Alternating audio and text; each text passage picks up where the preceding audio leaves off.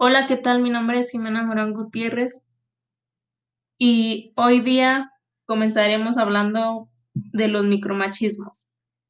Los micromachismos son sutiles e imperceptibles maniobras y estrategias de ejercicio del poder del dominio masculino en lo cotidiano, que atendan en diversos grados contra la autonomía femenina. Hábiles artes, trucos, tretas y manipulaciones con los que los varones intentan imponer a las mujeres sus propias razones, deseos e intereses en la vida cotidiana. Son de uso reiterado aún en los varones normales, aquellos que desde el discurso social no podrían ser llamados violentos, abusadores o, especialmente controladores o machistas. Muchos de los comportamientos no suponen intencionalidad, mala voluntad ni planificación deliberadora, sino que son dispositivos mentales, corporales y activacionales incorporados y automatizados en el proceso de hacerse hombres, como hábitos de acción, creación frente a las mujeres. Los modos de presentación de micromachismo se alejan mucho de la violencia física, pero tienen a la larga sus mismos objetivos y efectos. Garantizar el control sobre la, mujer y perpetuar la distribución injusta para las mujeres de los derechos y oportunidades.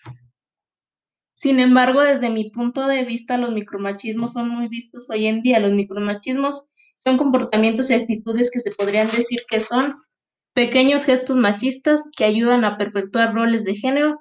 También podemos decir que es una violencia de género y que de una manera u otra lastiman a la sociedad femenina con su actitud realmente machista. No entiendo la manera en la que se dirige con la mujer, porque sabemos que sin ellas los hombres no estarían aquí. Hay tantos ejemplos de micromachismos que no tienen sentido, por ejemplo, que los hombres no pueden hacer las labores domésticas de la casa. Claro que pueden, no solamente es obligación de la mujer. No te casas con ella para tenerla como tu sirvienta.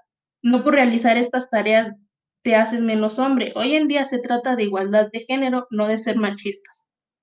¿Cómo podemos ver son pequeños gestos, actitudes, comentarios y prejuicios que se manifiestan en lo cotidiano, contribuyendo a la inequidad y que colocan a la mujer en una posición inferior al hombre en, ámbitos sociales, laborales, jurídicos y así como familiares.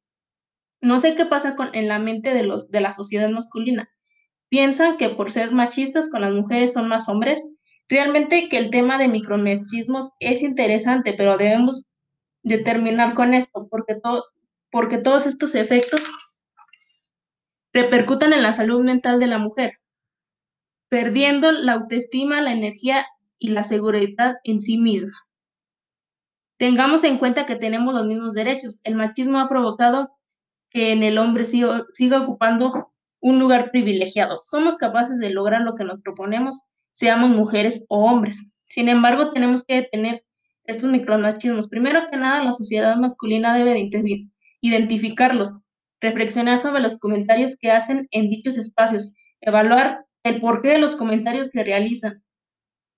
Y por último, cómo combatir los micromachismos. Necesitan identificar las actitudes de las consecuencias negativas que van directo a la mujer.